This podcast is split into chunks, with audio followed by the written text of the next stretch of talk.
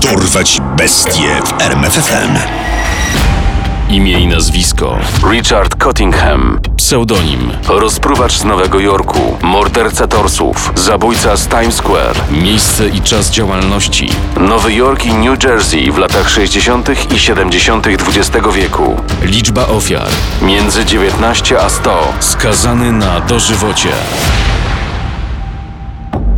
Jest wczesny ranek 22 maja 1980 roku.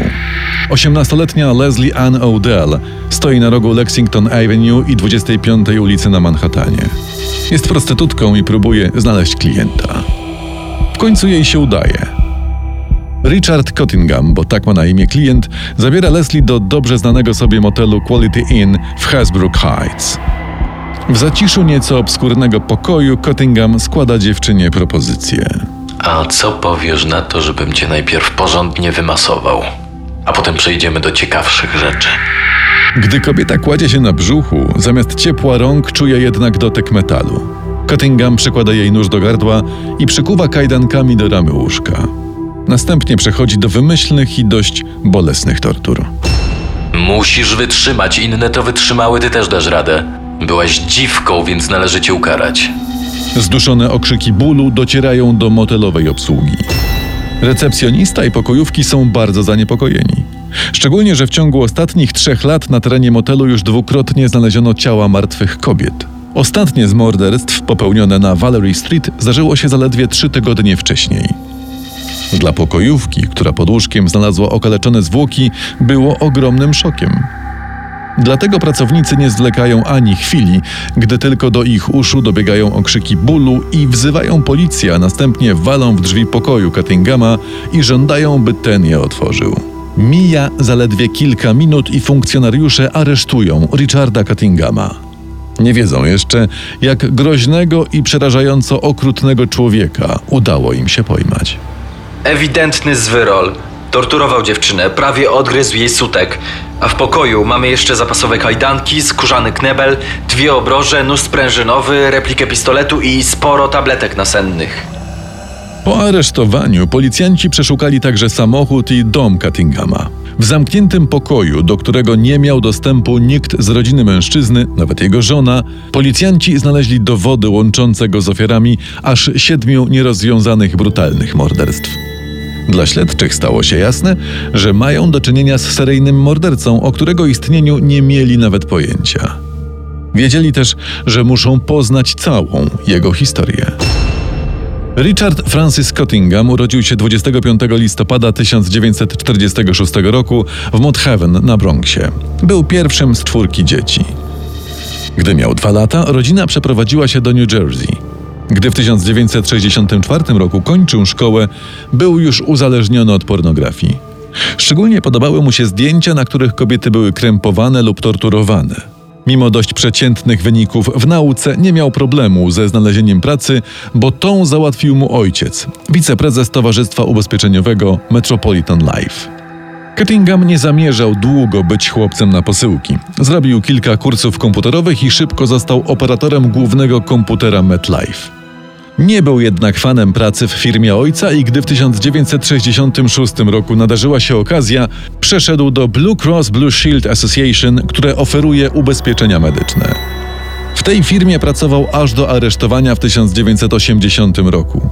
Co ciekawe, w tym samym biurze Blue Cross również z Cuttinghamem pracował niejaki Rodney Alcala, pedofil i podobnie jak Richard, przyszły seryjny morderca. Jednak żaden z nich nie zdawał sobie sprawy z istnienia drugiego. 7 maja 1970 roku w kościele Matki Boskiej z Lourdes w Queens w Nowym Jorku Richard wziął ślub. Małżeństwo doczekało się trójki dzieci, dwóch chłopców i jednej dziewczynki. Jednak po narodzinach trzeciego dziecka małżeństwo zaczęło się ewidentnie psuć i w kwietniu 1978 roku żona Cuttinghama złożyła pozew rozwodowy. Swojemu prawnikowi powiedziała wówczas: Mój mąż jest okrutny, znęca się nade mną. Od kiedy urodziłam, odmawia współżycia ze mną, wychodzi z domu na całe noce, nie wiadomo gdzie i z kim się szlaja. Do tego nie zostawia mi wystarczających środków na utrzymanie domu i dzieci. Po aresztowaniu Richarda żona wycofała pozew rozwodowy, ale złożyła go ponownie w 1981 roku po tym, gdy Cunningham usłyszał pierwszy wyrok za swoje zbrodnie. Jednak nim to nastąpiło, policja próbowała ustalić skalę zbrodni Cunninghama. Mężczyzna nie miał jednak tak bogatej kartoteki kryminalnej jak większość seryjnych morderców. Był parokrotnie aresztowany za drobne przestępstwa jak jazda pod wpływem alkoholu czy kradzież sklepowa. Miał także dwie sprawy sądowe założone przez dwie różne prostytutki, które twierdziły, że Cunningham napastował je seksualnie. Żadna z nich nie pojawiła się jednak na późniejszych posiedzeniach sądowych, więc obie sprawy zostały umorzone. Dlatego tak wielkie było zdziwienie organów ścigania, gdy zdali sobie sprawę, że mieli pod nosem seryjnego mordercę, z którego istnienia nie zdawali sobie nawet sprawy. Dowody znalezione w domu i w samochodzie oraz zeznania świadków z motelu i Leslie Ann Odell sprawiły, że na początku lat 80. w trzech różnych procesach Richard usłyszał zarzuty i został skazany za w sumie pięć morderstw, a także porwanie, napaść z bronią w ręku i napaść na tle seksualnym. Podczas każdego z procesów mężczyzna powtarzał tylko: Jestem niewinny, wrabiacie mnie, nie macie żadnych dowodów, to zwykłe pomówienia, jestem niewinny. I choć faktycznie morderca był bardzo ostrożny, by nie pozostawić po sobie śladów, jego odciski palców znaleziono tylko na jednych kajdankach na miejscu zbrodni, to w każdym z trzech procesów Cunningham został uznany winnym zarzucanych mu czynów. Mimo tego mężczyzna przez lata utrzymywał, że jest wyrabiany. Coś zmieniło się w 2009 roku, kiedy wreszcie postanowił powiedzieć prawdę. Te pięć morderstw, o które mnie oskarżyliście.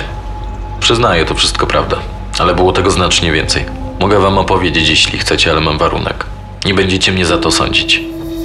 W kilkudziesięciu przesłuchaniach, w których od tego czasu uczestniczył, Cunningham przyznał się w sumie do 18 morderstw, ale twierdził też, że popełnił ich znacznie więcej, na tyle dużo, że sam nie był w stanie wszystkich spamiętać.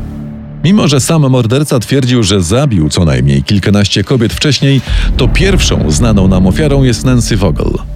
W przeciwieństwie do dotychczas znanych nam ofiar, Nancy nie była prostytutką, a szanowaną żoną i matką dwójki dzieci.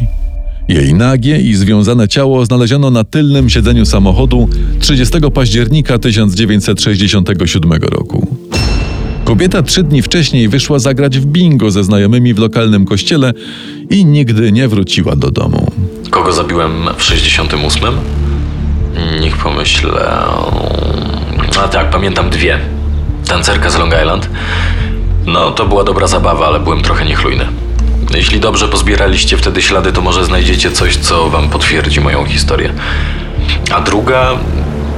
Mm, Jackie Harp. To dopiero było coś. Drobniutka trzynastolatka. Wracała ze szkoły. Była w takim dziwnym mundurku i miała flagę. Przed tymi rewelacjami śledczym zdawało się, że Cunningham brał za cel głównie prostytutki. Prawda była jednak zgoła inna. Morderca wybierał przede wszystkim drobne blondynki. Ich zawód nie miał dla niego większego znaczenia. W 1968 roku Richard pozbawił życia dwie kolejne kobiety. 18-letnią Irene Blaze i 15-letnią Denise Felaska.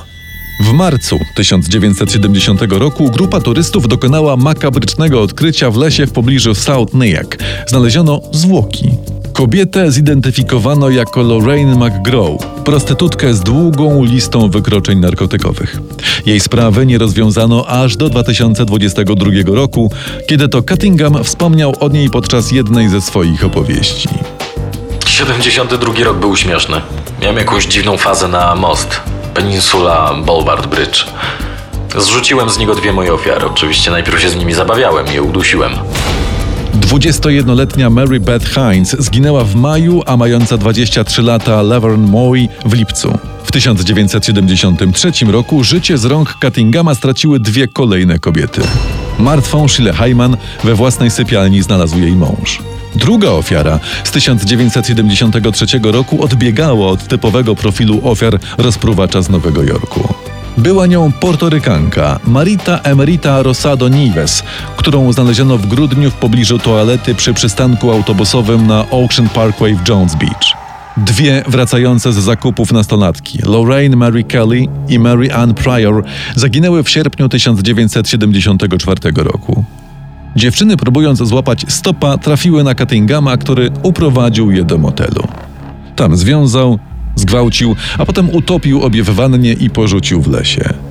16 grudnia 1977 roku na parkingu przed motelem Quality Inn w Hasbrook Heights znaleziono ciało Marianne Carr. Kobieta miała na sobie zarówno rany cięte, kłute, jak i ślady pobicia i gwałtu. W marcu 1978 roku w jednym z barów na Manhattanie Cuttingham próbował poderwać kelnerkę Karen Shields. Hej, nazywam się Joseph Sheffer. I chętnie pokażę ci, co to dobra zabawa. Co ty na to? Będąca we wczesnej ciąży Karen zbywała Cuttinghama przez całą swoją zmianę, a po skończeniu pracy ruszyła do domu.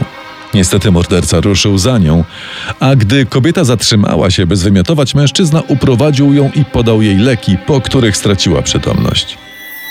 Obudziła się jako pacjentka w szpitalu Hazensack. Obudziła się pani. Całe szczęście. Nazywam się Raymond Auger, jestem policjantem i przywiozłem tu panią po tym, jak znalazłem panią nieprzytomną w kanale ściekowym.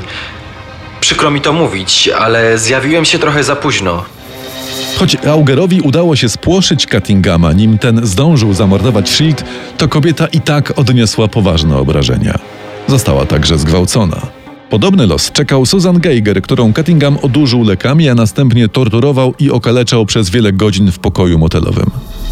Nie wiadomo, dlaczego morderca pozostawił ją przy życiu.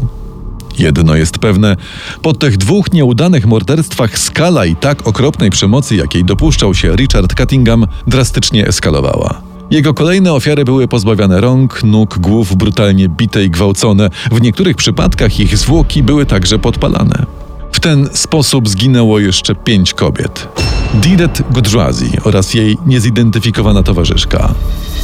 Pamela Wiesenfeld, Joan Rayner oraz Valerie Street, której ciało znalazła pokojówka w motelu Quality Inn w Hasbrook Heights. Falę tych potwornych zbrodni przerwało dopiero aresztowanie na gorącym uczynku podczas tortur Leslie Ann Odell w tym samym motelu. Od ostatnich morderstw Cuttinghama minęło już ponad 43 lata, ale wciąż dowiadujemy się nowych szczegółów o jego przerażających dokonaniach. W marcu tego roku Robertowi Ancilottiemu, emerytowanemu szefowi detektywów z prokuratury hrabstwa Bergen, udało się wydobyć jeszcze jedno przyznanie się do winy. Nazywała się Mary de la Sala. Miła pewnie z 17 lat miała. Pracowała w ShopRite przy Essex Street w Hackensack New Jersey. Porwałem ją w styczniu 67 i zabiłem. Tym samym Mary stała się nową, pierwszą znaną nam ofiarą Cuttinghama. Ale czy jest nią faktycznie? A może morderca ma w zanadrzu jeszcze wiele historii swoich ofiar?